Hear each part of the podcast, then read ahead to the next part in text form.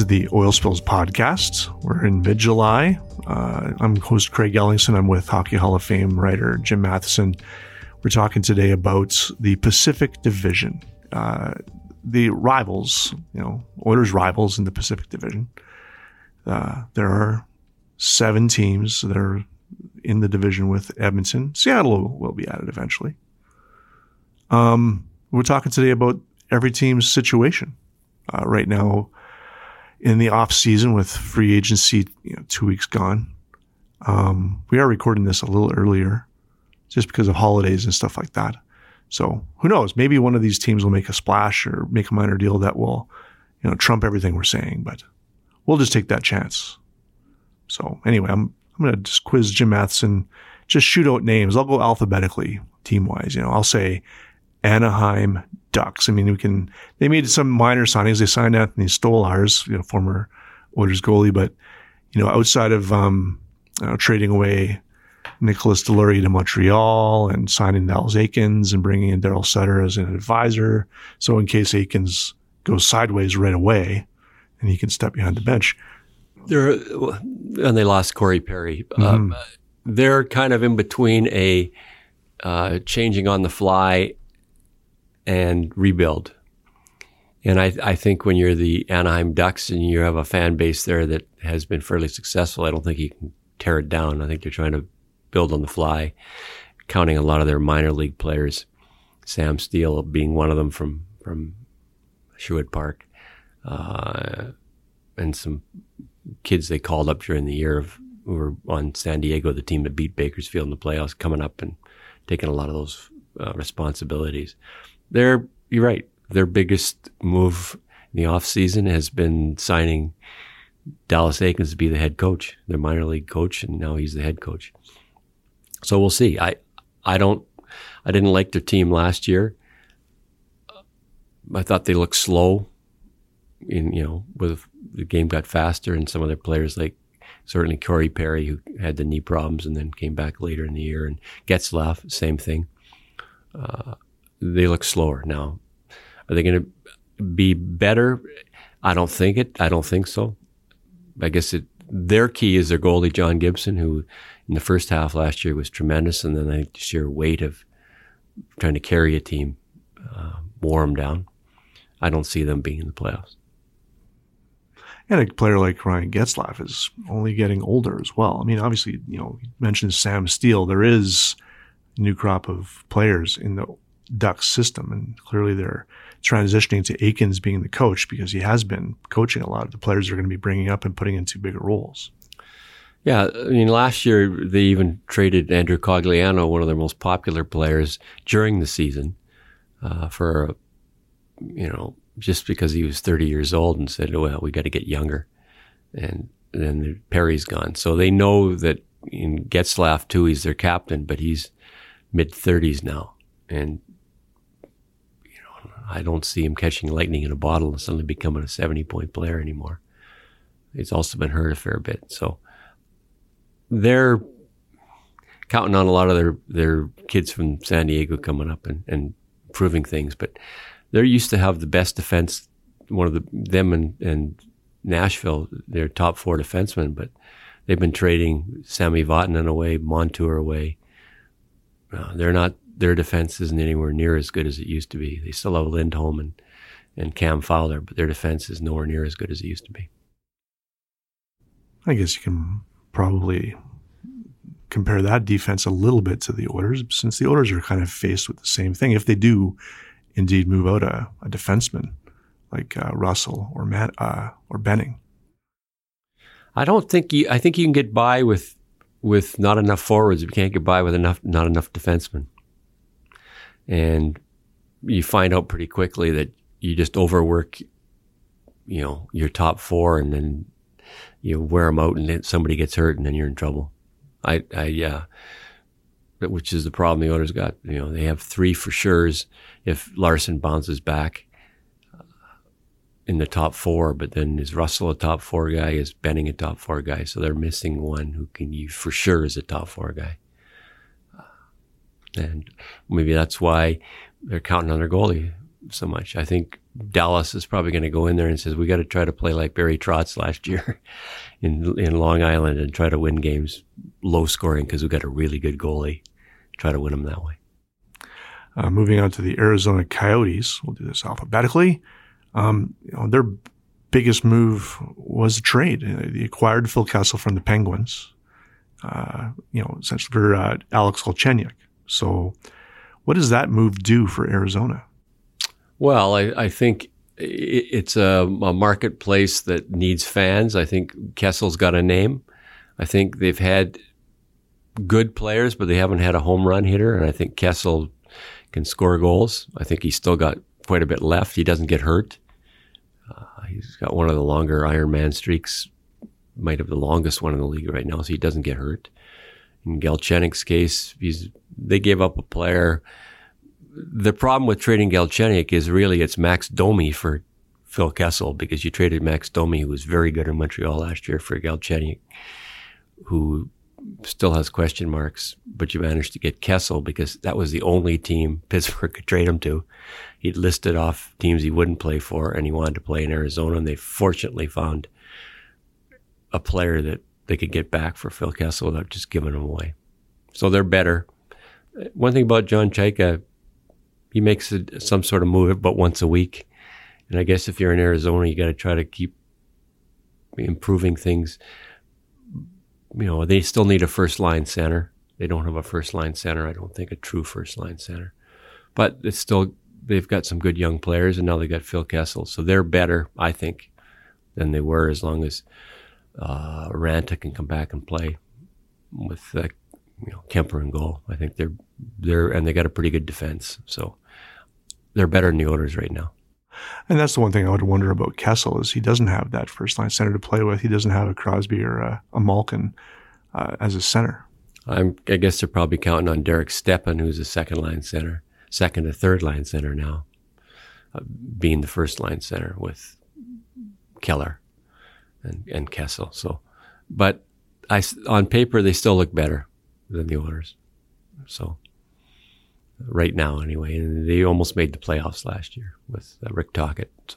The Oilers were uh, somewhat south of Arizona.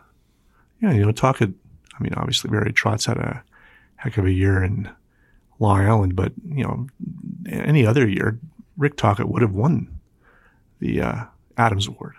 Yep. Yeah, and their team hung in there a lot longer than most people thought because I think they in the second half of the year they got into a playoff mode and they played this whole second half of the year like it was a was the playoffs and they hung in as long as they possibly could, but they were too far behind and then couldn't pick up enough ground and you, you needed too many points and they were a little too far behind. But it used to be when you watched Arizona play, you'd say, oh, not much there, but now they're competitive as very competitive in pretty much every game they play. And I think they've got, with Kessel, he likes Rick Tocchet from Pittsburgh. I see no reason why Kessel can't get 70, 80, 90 points there. If he's on the first line, on the first power play unit all the time. Moving on to the Calgary Flames, they didn't have to do very much. I mean, essentially, uh, you know, there's there's some Edmonton flavorings. They added Cam Talbot as the as a goal, you know, in goal. You know, David Rittich is still yet to sign with Calgary, but he, you know they'll they'll get him under contract, so they'll have that tandem in net. You know, you know that's probably the only that's the only major signing that they tried to get Zucker they, from Jason Zucker from Minnesota. Thought they had a deal, didn't come off. It was going to be um, Michael Frolik and Sam Bennett, and it didn't come off. They still could use one more scorer at forward. Uh, after losing Ferland, who's a pretty capable player to Carolina. I think they hit a they they did very well. You know, the Carolina with the trade with Carolina trading uh, Dougie Hamilton. Lindholm was terrific, but then he seemed to run out of gas. Didn't play so well in the playoffs, and didn't play so well late in the year. Elias Lindholm, which kind of hurt him. Uh, but you know, they're very solid. Uh, TJ Brodie is in play too to get a I think, a forward. I think their defense is their strength, as long as uh, Giordano can keep playing. They're they didn't have to do much because they had a really good team, and uh, they had some players on their minor league team that can come up, Dillon Dubé and stuff. I think they'll miss Garnet Hathaway, who signed in Washington. He's a disturber. He looked always looked good in the Battle of Alberta's. He's kind of a perfect fourth line player who stirs up trouble. I think they'll miss him, but they don't have too many holes. No, I mean, I was going to make mention of all the minor Edmonton-ish connections. Like, you know, Brandon Davidson signed a two-way deal with them. So we'll see if he manages to have a seventh defenseman role or, you know, play down in the AHL in their Stockton team. You know, and other, you know, Curtis Lazar was not tendered a RFA offer, nor was, of course, he's a former Oil Kings star. Same with Brett Pollock. Um, you know, and Josh Healey's a Edmonton native, but anyway, there I, I, had to throw an Edmonton thing in there just because it is they the battle did of what Alberta. they had to do if they were going to lose Mike Smith. They needed another experienced goalie to play with Rittich, and they got one in Cam Talbot. I think it was clear that Talbot and, liked and, yeah, Alberta. Yeah, and the owners are paying Smith two million with a bunch of bonuses to get him up to three, and Calgary's paying one million, two point seven five million dollars for one year for Cam Talbot. So they did what they had to do to replace the goalie uh, and they still need a goal scorer somehow. They still, if they could get a really good goal scorer uh, in a trade for one of their defensemen, because you know Andersson, Rasmus Andersson, he was really good. I think he's a top four pairing guy now, uh, who can replace Brodie, I think, and as long as the key there is is Giordano. He drives their team. He drives their team from the back end as long as he keeps playing like a guy who won the Norris Trophy. Their defense is better than most defenses in the NHL. You know, we'll get to San Jose and Vegas, uh, but you know, Calgary and those two teams are pretty much locks to make the playoffs at, at this juncture. We'll see what happens before uh, the season starts, but you know, like you said, they didn't have to make a lot of changes to their roster at all. The good teams don't have to make many. No. You know, the good teams can take a look at how they played in the playoffs and says, "Oh, we didn't. Something happened here between." Yeah, they can they can nibble around the edges and be fine. Yeah, you know, they've James Neal is the question mark there. He was terrible last year, and they still got tons. You know, they still were in the playoffs weeks before the playoffs started, even without with nothing from James Neal. I mean, if Neal somehow comes back and plays like Neal can play, I guess they figure they don't need a winger. They just have James Neal.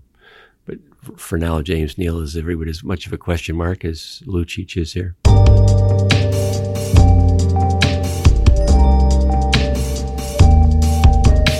Like what you heard today? Get more of the Edmonton Journals and the Edmonton Sun's award-winning journalism complimentary for 30 days at edmontonjournal.com slash podcast or edmontonsun.com slash podcast. Or both. Why not?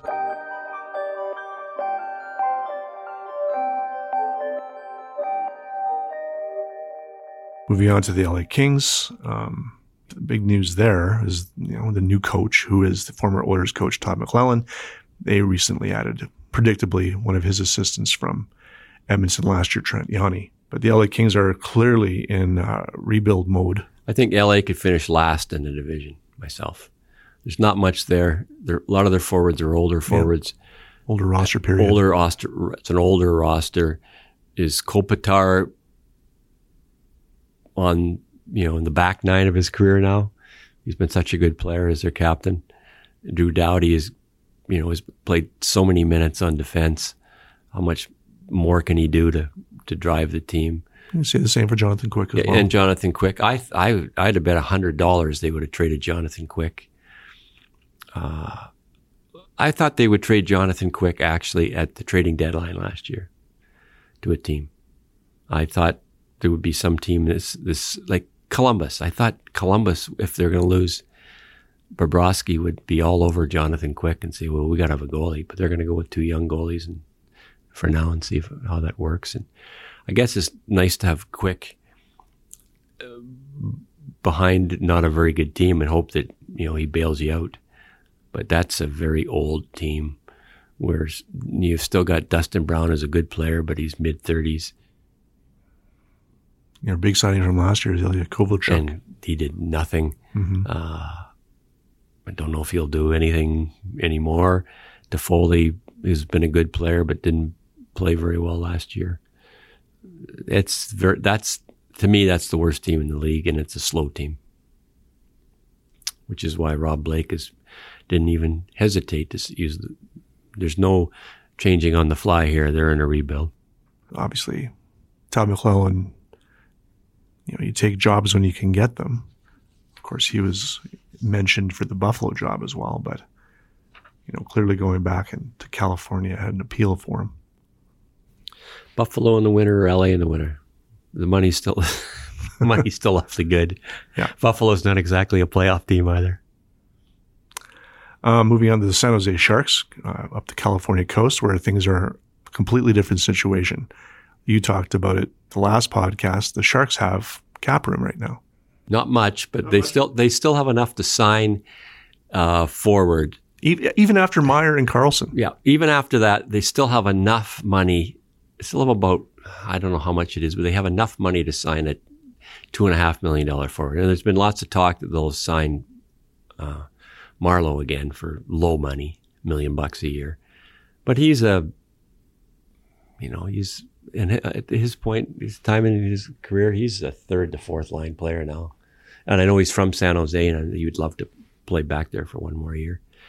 But they have enough money to to sign a Dzingel or somebody like that. And you know, I think Doug Wilson is one of the is in the top three GMs in the league. It has been for his teams stay competitive, even though decade plus players leave, players come back. If it doesn't seem like he misses out on very much, he had to keep Karlsson and he kept Karlsson, even knowing how much Burns and Vlasic make. He somehow kept Karlsson. So then he finds a team that'll take Justin Braun, his 3.9 million. So he trades him. Uh, the year before, he, you know, he needed forwards and he got Evander Kane on a rental and signed Evander Kane. Timo Meyer is with with Hertl. I think are their two best young players. And Meier's contract came up, and everybody thought, "Oh, this is going to cost you eight and a half million or something." No, no, no, no. You got a four-year deal that averages at six million, and Kevin Labanc had 56 points last year in San Jose. Everybody thought, oh, he's a $4 million player. No, he got him for 1 million. Now, this is Labanc gambling on himself rather than sign a two year, $2.5 million deal, thinking, okay, if I get 56 points again, I'm making 5 million next year. But San Jose gets the players, keeps the players, and stays competitive. I don't think their goaltending is all that great. It's pretty average. Uh, with Martin Jones, who, although he did play good in the playoffs, didn't play terrific in the regular season. But that would be the only thing in their team where you go, oh, I don't like their goaltending is just average. The team is really good. They're competitive. They lo- they lost Pavelski, which is going to be a huge blow. Obviously, just couldn't afford him. Uh, yeah, I was going to bring up Pavelski and Joe Thornton is still and Thornton unsigned. will sign for whatever for less than five million than, last year. For less than you'll get some bonuses and stuff, and he'll be back as a third line center. And they've still got Couture and Hertl as their top two centers. Uh, they could use a winger could score a goal, which is why it wouldn't surprise me one bit if suddenly in the next two weeks they signed Dzingel for one year at two and a half million and say thank you very much because everybody wants to go play in San Jose. It's a nice place to play. Weather's good, team's good. Yeah, we can talk about Pavelski some other time. Because, Don't miss his leadership. Yeah, Couture will Dallas be, now. Couture will be the captain now. Mm-hmm. Uh, and it was one of those ones where his age betrayed him. You know, he's mid 30s. If he was only 30 years old, they'd have found some way to, to keep him, but he's mid 30s and they just couldn't at seven million a year. Under the Vancouver Canucks, um, of course, they made splash in free agency. They signed Tyler Myers, unrestricted free agent defenseman who had played with Winnipeg. Um, they also signed Jordie Benn, um, among others. Among others, they still need to sign Brock Boeser to uh, to a contract, restricted free agents. You know, one I of the stars of the team. Brock Boeser probably looked at that Timo Meier contract and said, "What?" you know, I think he was kind of counting on more than six million, but now that's kind of in the, the, I mean, Jeff Skinner's contract is an outlier. I have no idea why Buffalo's given him $9 million a year. Uh, but as young players go, I think the Timo Meier contract is Brock Boeser, and they're probably thinking, hey, four years, 24 million, you know, and that's the contract. And they'll try to outweigh Boeser. Vancouver, you know, they got not a bad team. Myers will help their defense for sure. He can play lots of minutes. They got Edler signed again. He's a good player. Uh, I guess Ben replaces Hutton, who's Ben Hutton. They haven't signed. Uh, you know, it's as long as the goalie Markstrom can play as well as he did last year. you kind of pr- proved everybody wrong. He was kind of like Leonard. He proved that he was an actual starter last year. I think they're they've improved themselves. And the Vegas Golden Knights, they were darlings last year, and obviously one of the best teams in the Western Conference. Oh, sorry, their debut year two seasons ago. I have to shift my mind into 1920 mode here. Everybody thought their bottom would completely fall out after they got to the Stanley Cup final and they wouldn't make the playoffs. No, no, they made the playoffs. They got lots of points. They weren't as good because they didn't have a backup goalie that could help out Fleury, I think. Uh, and he got tired. And they still don't have a backup goalie. That's the one thing they're missing. They're missing Cam Talbot. You know, a goalie, they're missing Brian Elliott. They're missing Mike Smith. They need a veteran goalie who can take some of the heat off Fleury and play 25 games, not Malcolm Subban, um, who they're not all that sold on, but is young and they can get him cheap.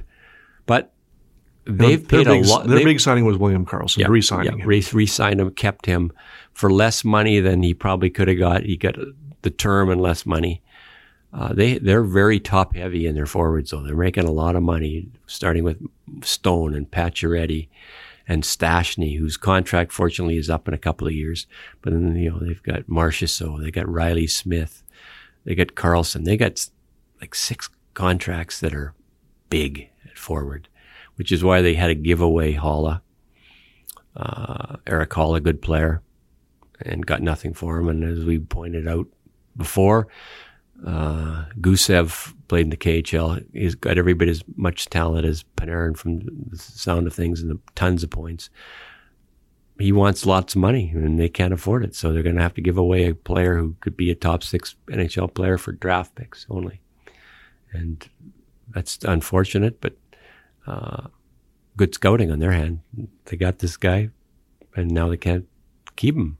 And of course, they're not going to, you know, the orders can't be in the running for him. No. And, and, they're in the division anyway. No, they'll trade him to a team that needs for, uh, forwards and can also afford the dollars. Yeah. Avalanche. Avalanche. You got it. second line. I can see it on the back of the jersey. Second now. line, second line player and to play with Kadri. Second line player. Yep. They tried to get Panarin, couldn't get Panarin, but they can get Gusev.